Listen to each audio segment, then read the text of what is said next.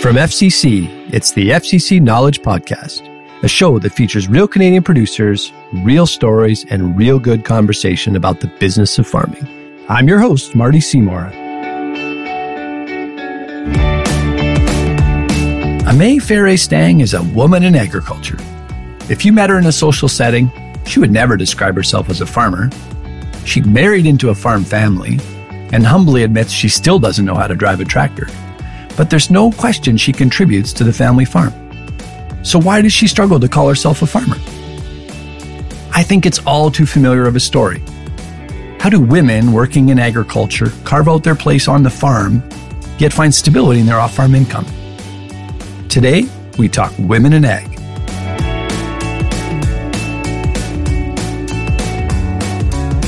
And Sheldon said to her, Well, then you hire that out. Like, what's the problem? and like it was so simple to him and i think that simplicity needs to be applied to everyone or when you're thinking about what you can and can't do like there's only 24 hours in a day what can you do in that 24 hours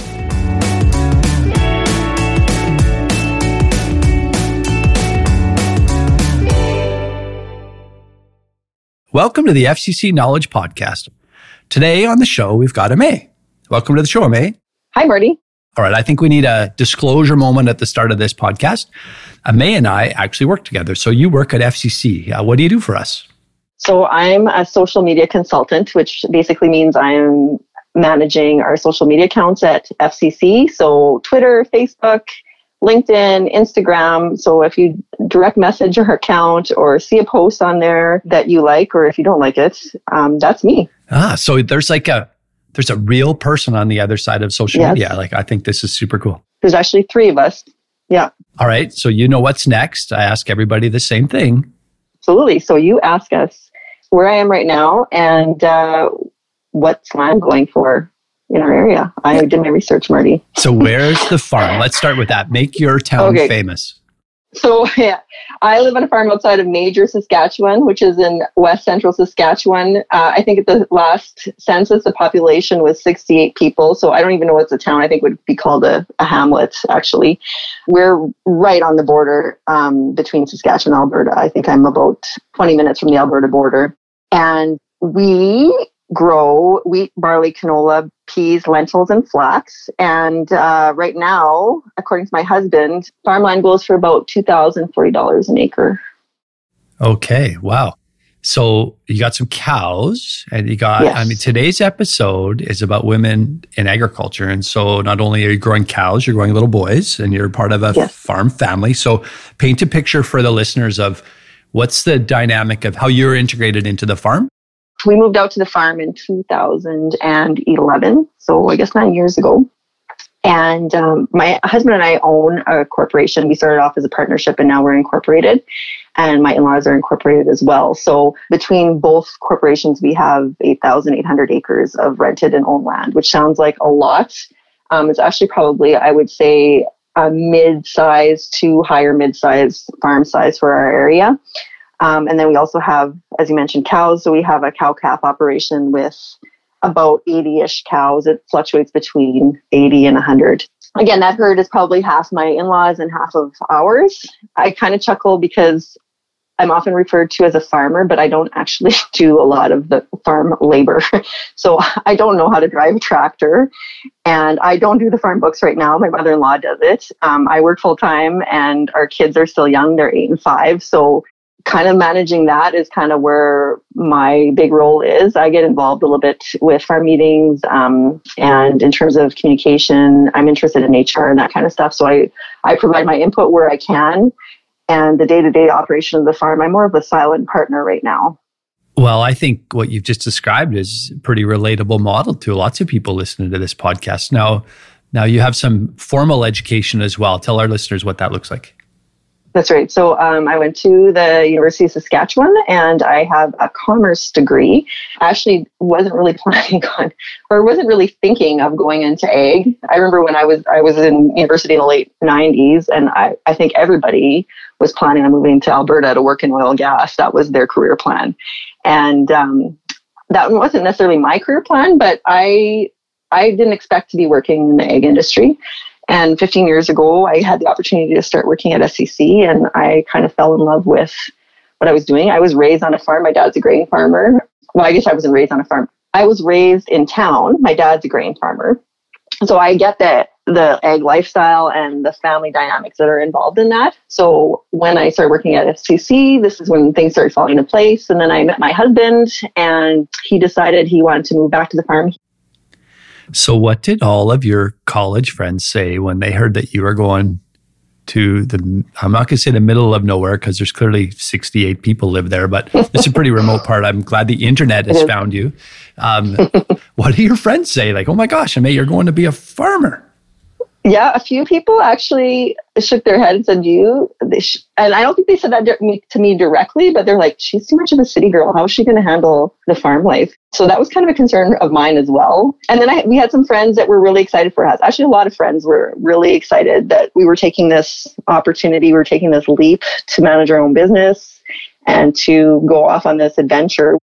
So let's talk about your community then. Um, I still think you have a rather unique job in the industry, but even more so in major Saskatchewan, there's probably not a lot of your peer group that would work for a, a large company centralized in Regina, Saskatchewan.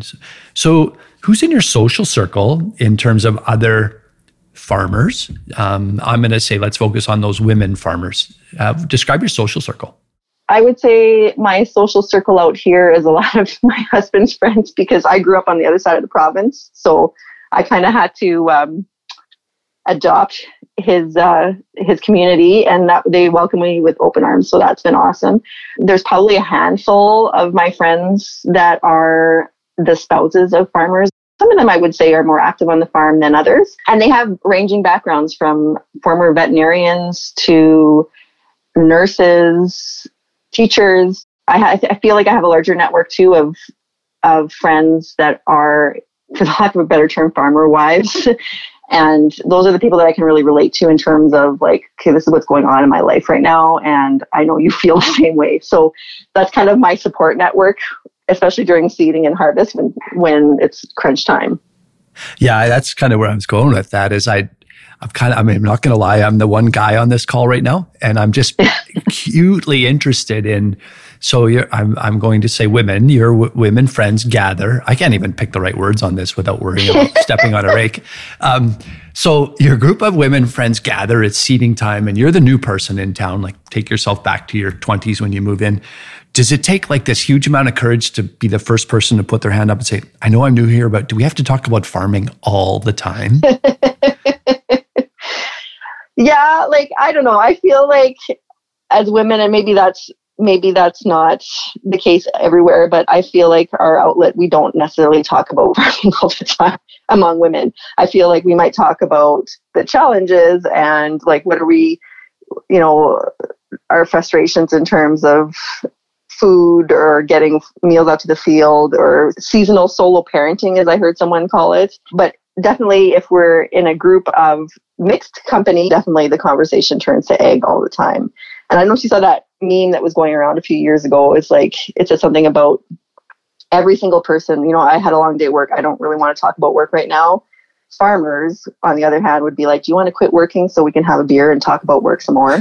Which is so true. yeah, it absolutely is. Okay, so as the self-declared guy on the call, uh, what what are those non-farm issues that women in agriculture are talking about? What's the big three things that come up? You talked about parenting. Mm-hmm. What else is in the mix? Mm-hmm. I think just the mental work that goes into raising a family, like parenting again, but a relationship. So women take on a lot of that mental planning role and scheduling and and not to say that men don't do that, but I feel like we're in our heads a lot in terms of okay, like here's here's what's happening at school, here's what's happening with our weekend plans. Like they tend to be really heavily invested in the operation. So that's I've had a lot of conversations with my friends in farming and outside of farming about the mental work that goes into being the female side of the equation in a in a couple. And so that's one thing that we're talking about. Um, I think when you're a parent, it's like all parenting all the time. well, at the age of your boys, it totally makes sense too, right? That that's going to dominate uh, the conversation for sure. Um, you know, you, you've kind of kind of got me thinking a little bit about um, breaking the mold a little bit in terms of if you think about when you grew up to the conversation or where where women in agriculture would have fit from your parents' age versus now, do you see a difference in your community? Yeah, I absolutely see a difference in how how I guess the women's role is in agriculture. I mean, a lot of women were staying home and raising kids. I think that's still there's still quite a few stay-at-home moms where I live, which is great. It's awesome. And there's also a lot of women that are coming back to the farm with education and like a university degree and applying that to the farm or else using the knowledge or the skills that they've learned to help on the farm or in a separate career. So I feel like we're, we're moving ahead in terms of the family responsibilities have to be shared a little bit more. And my husband reminded me that we've come a long way in the last generation. I think there's still more, there's more, definitely more steps that we can take to even the balance a little bit. But did that answer your question, Marty? Well, I I think it does. I think we're also going down a like maybe a shift in society, and I I don't know if it's real. I just know where I'm from, and the opposite corner of Saskatchewan from where you are. And I would I use the term traditional farm family, and that was my dad and myself. We did the work outside, and my mom and my sisters they kept the house going. And at the time, yeah. I don't think I had an appreciation for what they did. Fast forward 30 years, and I have in retrospect, have a ton of appreciation for what they did. And, and so I guess I wonder about the mom shaming that comes into play as we, as in your community where you come home from university and I'm trying to manage a career and you're trying to keep the, keep the uh, meals flowing to the field and keep the kids together with their hair combed. Um, and how, how others might look at that and say, wow, that's awesome. And others might look at that and say, well, you're not being a good farm wife, you know, yeah. from a traditional sense. Is that still happening? Is that conversation still alive? There might be some, I think, online a little bit from what I've seen, but I feel like most of it is in our own heads in terms of the mom shaming. Like I go through this every seeding and harvest. My kids don't go to bed at the time that I would like them to go to bed, and they're not eating as well as I would like them to eat. And we're probably not tackling the homework as much as we should be. So, and I have all this incredible guilt about not being able to do all that for them. But it's mostly in my head like I have a friend that I grew up with whose dad is a farmer and she lives in the city now and she came to my house just before harvest and she's like, I don't know how you do it. And she's got a busy job and a family too, but like it just it just reminded me that I think in most cases we're just in awe of each other and how we can we can manage all these things and sometimes we just get out of our head and realize that this is this is pretty incredible what we're able to do and what we can accomplish or what we have accomplished already without without going into what we haven't accomplished. Yeah, I, I think you nailed it. Is in all of our own minds is this guilt and shaming that comes with us. Mm-hmm. And uh, yeah. I know this that your kids are going to remember getting the opportunity to stay up late. Like your guilt will be turned around when your kids in their 20s go, Mom, you were awesome in harvest. Um, maybe a little short tempered, but you were awesome because we never had to go to bed. Yeah. I would say that. Like my youngest, he like usually about one month after harvest is done, he's already counting down. He's already asking when harvest is going to be happening next year. So like th- that's a time of year that they thrive on and they like they're so excited to go out in the field if like we have a little fifth wheel trailer that we take out we call it our, the sask hilton and that we feed our harvest crew and our seeding crew out of that and like if that camper leaves the yard without them in it they are severely upset Remember earlier when Amay told me she didn't drive a tractor and she struggles to call herself a farmer? I didn't really get it. So I wanted to circle back on that. Where does this hesitancy come from? So you have a phrase that, that uh, you've used called imposter syndrome. Mm-hmm. Uh, help, what does that mean to you? Explain that to those people that aren't maybe familiar with what imposter syndrome is. So imposter syndrome is, and it's not necessarily just for agriculture, it's for any type of sector. And it's not just for women either. I think it's for men and women. It's this feeling that you're not enough, that you're, that whatever you're doing, you don't really measure up to what you're doing. So it kind of goes with the whole concept of, yes, I'm owning the fact that I'm a farmer. It's like, well, I'm not really a farmer. I don't drive a tractor or I'm not doing the books right now, or I'm not contributing as much as I would like to to the farm. And so that whole concept of not being enough is essentially imposter syndrome. And it, like I said, it's not unique to agriculture. I have a friend who's a lawyer, and she said that she struggles with that too. Like that, you know, as a lawyer, she's paid to be right all the time. And she said to me that, you know, she's imagined herself in court thinking, I'm sure the judge and the jury and and the other side are going to be like, she doesn't know what she's doing. She's, you know, she's a total fake. And I think we tell ourselves that a lot. Like the voice inside of our head tells ourselves that a lot. And we need to we need to let that voice go and skedaddle, really. So so do you have a do you have a, a, a trick, a tool, a tip for our listeners on when they hear that little voice creating that doubt, what to do? well, I'm not that good at it, Marty. So I, I this is still a work in progress for me. Um, I when when I hear that little voice, I try to lean into the times where I've been told, where I've been reminded that that voice is not the truth. So you know, usually once a year or like once a season, I get a text from my mother-in-law saying, "You are a farmer. Don't don't ever let yourself believe otherwise." And my husband the same way, right? Like he's he said to me, you know, you are a farmer. Just because you're not driving a tractor or a combine right now doesn't mean make you not a farmer. So I lean into those a lot because I mean those are the people that are heavily involved in our business, and if they feel that way, then I should feel that way too. Yeah, it's kind of foreign for me to listen to you to think that you would you know, have self doubt or be an imposter. Because I listen to you and I think about your comment about keeping the house together. Like it just strikes me that you're playing a very important role in the business. You you mentioned you like HR is you kind of are the the chief HR officer in the whole outfit um, from making sure that that everybody's where they need to be at any given time and that things are happening. And so um, I guess it strikes me as a very unusual response that you would you would think you're not a contributor at the farm at the same level as the person driving the tractor. Yeah, and I, I don't think I'm the only person who feels that way. I think we we downplay a lot uh, our role, and um, and I don't know if that's I want to say that's a, a, a typical female response. I, I don't know if I'm going to get in trouble for saying that. I know some women that are very empowered and and own whatever it is that they're doing and or maybe they have self-doubt and they don't show it. And i know there's some men out there that have self-doubt too but i just feel that that's a very typical female response is to be humble and to downplay whatever it is that they're doing. So what advice would you give an aspiring farmer um, a female farmer in this space who thinks they need to be like that powerful person you described earlier, that powerful professional farm person versus being a, you know, the supporter in the in the mm-hmm. business to the person driving the tractor? I think the first piece of advice is you don't need to be everything and you don't need to do everything. And that's certainly like if I look at my husband, that's how he operates. So why can't I operate like that too? Like we have a mutual a close friend who had would have taken over the family farm and she had said to us, well, you know, I didn't have the mechanical knowledge and I didn't have the physical strength to take over my farm on my own. And Sheldon said to her, well, then you hire that out. Like, what's the problem?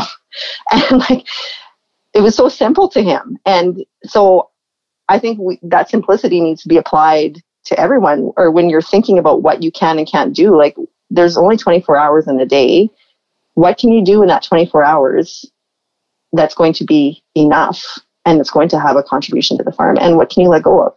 My my mother in law last year hired a, a caterer to cook meals two to three days a week for us. And at first, I kind of felt bad because I'm like, I'm not living up to my end of the bargain.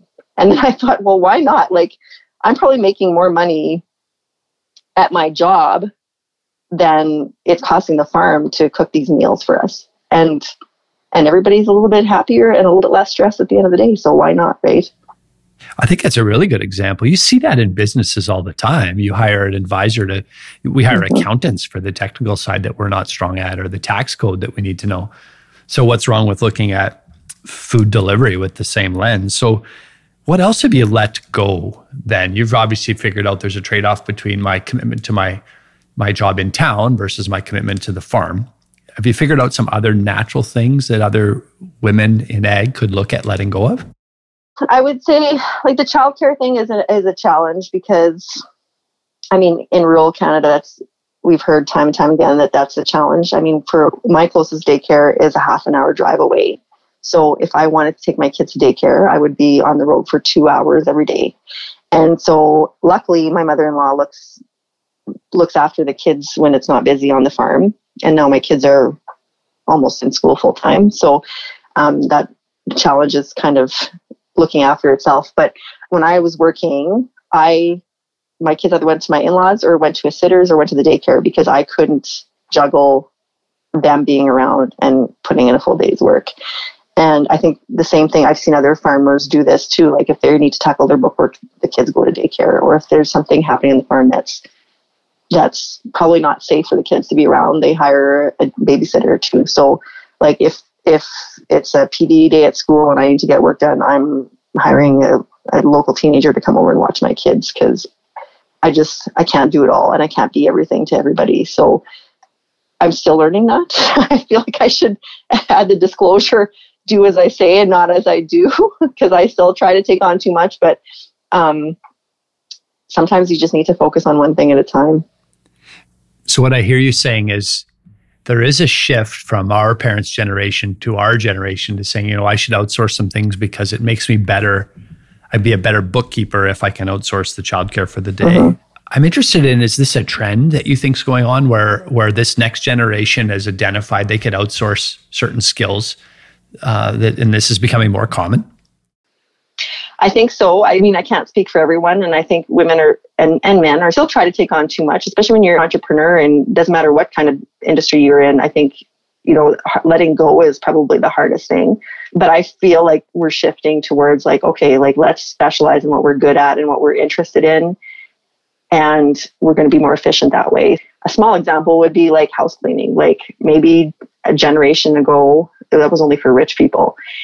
And I mean, I have a house cleaner come into my house and I have other friends that do too. And it's kind of almost embarrassing to admit to your friends, but like, when are you going to make time for that? And I make more money at my job than what I'm paying my house cleaner. So why wouldn't I choose to focus on where I'm generating revenue and and outsource that, right? So I think that's a conversation that's happening more and more, and I think that's that's a positive thing because the more we can focus on our strengths, the stronger we're going to be in our businesses and as an industry. So I just did a podcast the other day with Ben Campbell, who said, you know, I if I can pay someone $17 an hour to do it on my farm typically i want to outsource that to the person someone else at 17 because i can make more money doing something else you're applying the same yeah. lens here yeah so so what does the person at home that doesn't have a supplemental income how do they, how do you see them fitting into this? Or do you think they still can do it too? Yeah I, I, I still think you can do it. I don't think it always comes down to money. I think it comes down to to time and and really looking at what is the most beneficial thing for your family and for your business and for your home. And sometimes it comes down to the money but time is a finite resource as well. So I mean, using that lens on on the value that certain tasks or certain jobs are bringing to the farmer, the the home, that needs to be applied as well.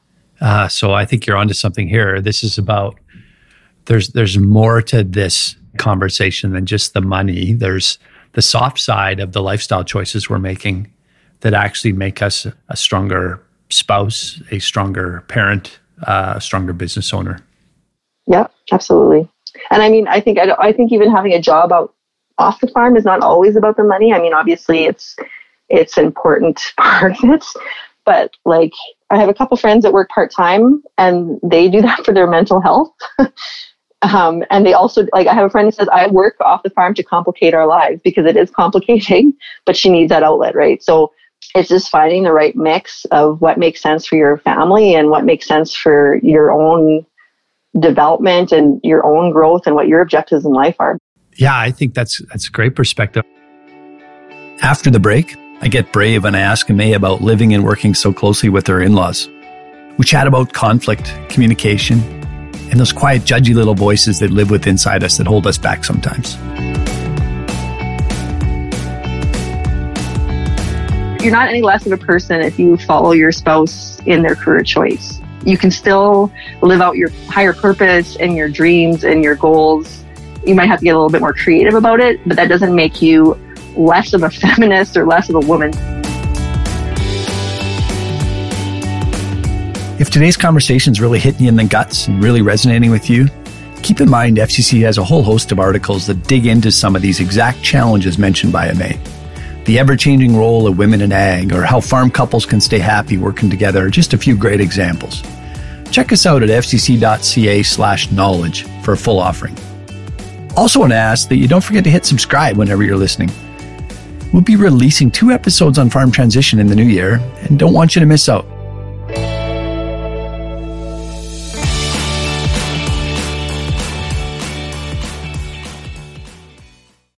Right, so Amay moves to the farm with her husband.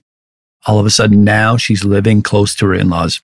You can imagine as a podcast guy, this is juicy conflict. I look for this stuff all the time. So you can imagine I'm hunting and fishing for how crazy is the mother in law? Well, the opposite is actually true. To Amay's credit, she celebrates her mother in law for helping keep her grounded. Yeah, I like we've had this conversation about about like me working off the farm and she has said to me, not that you're a bad mom, but you need that intellectual stimulation uh, like to to think about things other than being a parent. And so I she said you would not be who you are if you didn't have that have your off farm work. Well, she she sounds like a wise mother-in-law, um, if there's such a thing as cliches would go. Um, but it does sound wise, and in a way, it's it's she's granting you permission, but at the same time, you have to give yourself permission to say that that's okay. Yeah. And yeah, and that's the thing too, right? Like I think about what my in-laws went through in the 80s. They went through a really difficult time when land prices were crap and and interest rates went through the roof and she had to take on a job an hour away and and drive and she was billeted too and like it was really hard on their family and i think she knows that i've got this really great job and i can contribute to keeping some stability in our home and that's i think something that she knows that like that's just a little bit of insurance for us and she had to live through that to appreciate that because you know like i've gone through this whole guilt like well i should be at home more with my kids and i should i should be contributing more and I, like i'm missing out on all these things and she's kind of brought me back and said like this is the right choice for you. So it kind of gave me the permission to own that and to not feel guilty about working off the farm. So you still put value in if you wish you knew how to drive a tractor? That's a good question because my mother-in-law has told me don't learn. Because the minute you learn you're going to be put to work she's best friends with my good. mom clearly. My mom has the same philosophy to this day that's hilarious because like my mother-in-law so my mother-in-law's dad taught her how to drive a tractor and and she was like i regret that he taught me that. Well it does mean you'll get the call to say the combine's stuck can you get on the tractor and come give me a pull? Yeah. right in the middle of some work assignment you really wanted to get done. So there's some wisdom in your life choices. Uh, i wonder if you want to like if you're comfortable sharing with us elements of conflict in I'll say your relationship that relates to the busyness that you both have on each side. You know, there are common themes where you guys have these bumps. And then I, guess where I'm going with that is there's people listening on this call that have that going on in their house every day. Mm-hmm. Nobody's immune to mm-hmm. it. No. Can you give me an example of when you what a common thing is you'd find friction over? I think probably the common thing is like balancing both of our careers. Um, because I am a salaried employee and because my husband runs his own business, and because the farm is always like and it's a, the nature of the business is urgent and seasonal that often takes precedence over whatever i'm doing. And a lot of times there's a sense it's rightfully so like the, you know there's a cow calving she needs help like that's going to be take the priority. But in the off season you know when i try to focus on my work sometimes it's like okay well well how come you're so busy? Well i'm because this is my job. Like so I feel like there's like a little bit of a friction there in terms of like, okay, well, I have a career and so do you, and we need to find ways to work around that and to help each other advance our careers. So you got a technique? Because I what I hear you saying is you have a better understanding of your husband's farming career. It's probably a little easier to see it in real time. Mm-hmm. And he probably has no way to see into your world of emails and Zoom calls, mm-hmm. etc. How do you help them see that? Oh, I don't know if I'm the right person for asking to ask for advice because I think usually when when when we have these conversations, it comes out as as passive aggressive or snarky. Um, and sometimes, and like I think when we hit the sweet spot, it's like this is what I'm going through right now, and this is what I'm feeling, and this is not a reflection on you. It's just this is what's going on in my life right now, and I need to figure out a way to deal with it. So I would say that probably the best success I've ever had is like when you're framing things from a factual point of view rather than a victim point of view or an accusatory point of view, which again, like I say, don't do as I do as I say, but not as I do, because I'm I'm still a work in progress in that department. Well, I think your humility makes it easier for all of us to identify with about yeah, I don't get it right all the time, but uh, this idea of victim language is a really good one. Um, you seem to have your head around it. So, what's an example of where you feel like a victim and then you reframed it? Oh, um, I can't think of any like specific examples, but it's like rather than just saying, you know, you weren't here to do this, or you know, I had to take this on by myself. It's like, okay, well, we need to do this thing, or this is happening right now what are we going to do about it? And framing it more as a as a team effort or a, like framing things more factually than one sided. Okay, so you you kind of take it away from the me, this is impacting me, to the how do we get through this? Yeah. As part of that sounds like maybe explaining. Uh, you're probably feeling not heard. So explaining, but I'll bet you a steak sandwich, it comes right down to communication and oh, it's yeah. just your ability to articulate why you're why you're upset. Yeah, absolutely. And I think like I had a professor in university that said when we were doing assignments, he said, don't say that the problem in this case study is communication because every single problem in business is communication. And I would say that that's kind of true in relationships too, is like that's kind of part of or the base of the problem, but you need to dig deeper to figure out also what's going on beyond the communication too. Yeah, it's a great point. I actually consider myself a communicator. That's the line of work that I really am in. And I have seven ex girlfriends that would suggest that I'm the worst communicator in the world. So, you know, I think we're all a work in progress. Yeah. So then, as a as a farm wife and a professional working in town, what do you think you're missing out on?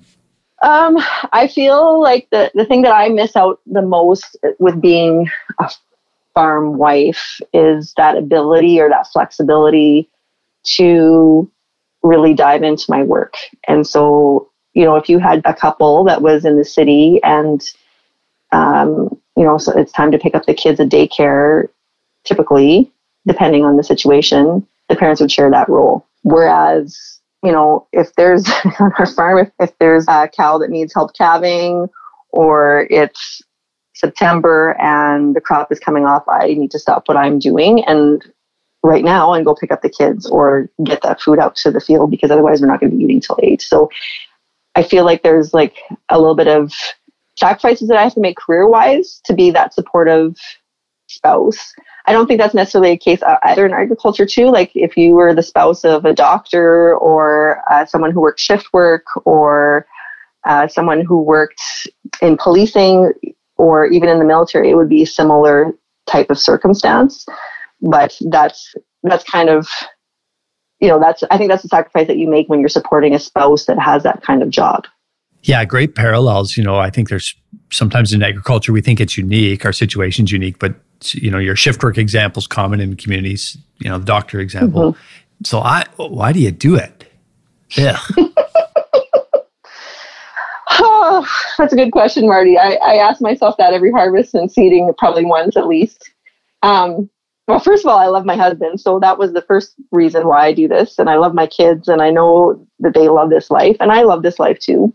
I have a friend that said to me that just because you chose this life doesn't mean that you can't be sad about it every once in a while. So I try to remind myself that I have my, I can be sad about it, but I need to like pick myself up and and figure out a way to get the thing done that I need to do. So that's kind of why I did it. Like, my, and my husband is so passionate about agriculture. Like, I've never seen anybody this crazy about anything in my life before. And I know lots of farmers are like this too. So he's not unique. But when he told me that he wanted to move back out to the farm, he told me that this was the only thing he's ever done in his life that didn't feel like work. And I was like, wow, like that's huge, right? Like, and at that moment i knew that that was something that we needed to do together as a family because that was something that was going to bring us closer together and and live this great thing. And even though it was his career path and his choice, I felt like I wanted to be a part of it. So, what advice would you have then for um, I'm 18 years old, I'm a young lady, I'm coming out of high school, I'm going to pursue a commerce degree. What advice do you have for those young people? that are eventually going to wind up on a farm? Yeah. Um, so, I would say you're not any less of a person if you follow your spouse in their career choice. You can still live out your higher purpose and your dreams and your goals. You might have to get a little bit more creative about it, but that doesn't make you less of a feminist or less of a woman. Because I, when I think about uh, when I was 20 or 18 or 20, if I would have known that I would have followed my husband out to the farm, I would have said, Oh my gosh, like, what is wrong with you? And like, I think the 20 year old in me would have been really disappointed with that choice. And I would have felt like I would have been anti feminist. I was moving the clock backwards in terms of women's advancement in society. And and every once in a while that little voice in the back of my head says like seriously like this is this is what you're doing with your life you're folding laundry and cleaning like changing diapers and running meals out to the field and i need to tell that voice again to to shove it and that this is like part this is an important job and somebody has to do it and this is part of my life and I, that doesn't make me any less of a woman or any less of a of a contributor to society. This is just what my role is and and that's that's awesome.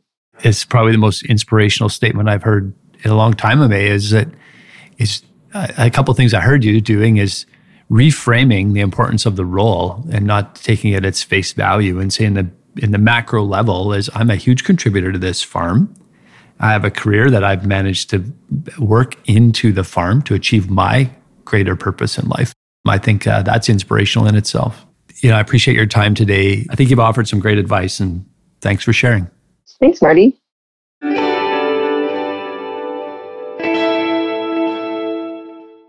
Today we talked women in ag. You can imagine, as the only guy on this podcast, I was a little bit nervous. This is kind of outside of my comfort zone. But I think what Amay taught me is a new perspective on what it's like to go through some of those struggles and the balance of being a great mom, being awesome at your career, and having a full life.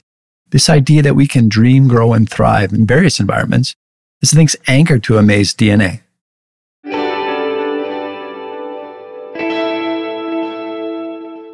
So there's a few things I took away from this.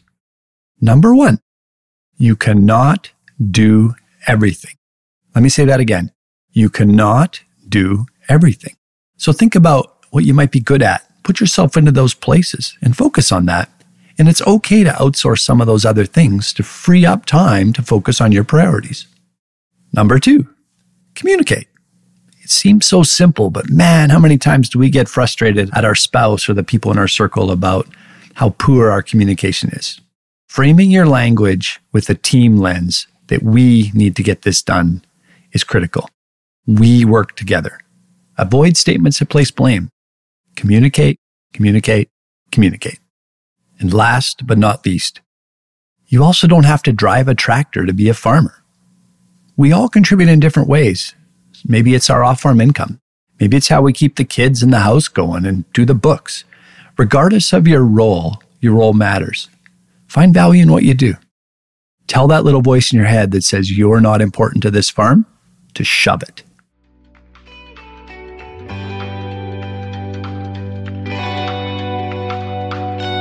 Thanks for listening, folks. I want to remind you that we're into event season this winter, so check out the FCC website for event offerings in your area. Actually, that's not true. They're in every area because they're all on the web. Everything this year is going to be done virtually, so check us out at fcc.ca. We've got a great Women's Summit event coming up this year. I think it's something you're really going to want to listen for. So, in the meantime, keep listening along and sharing your feedback. Check us out on social. Tell a friend.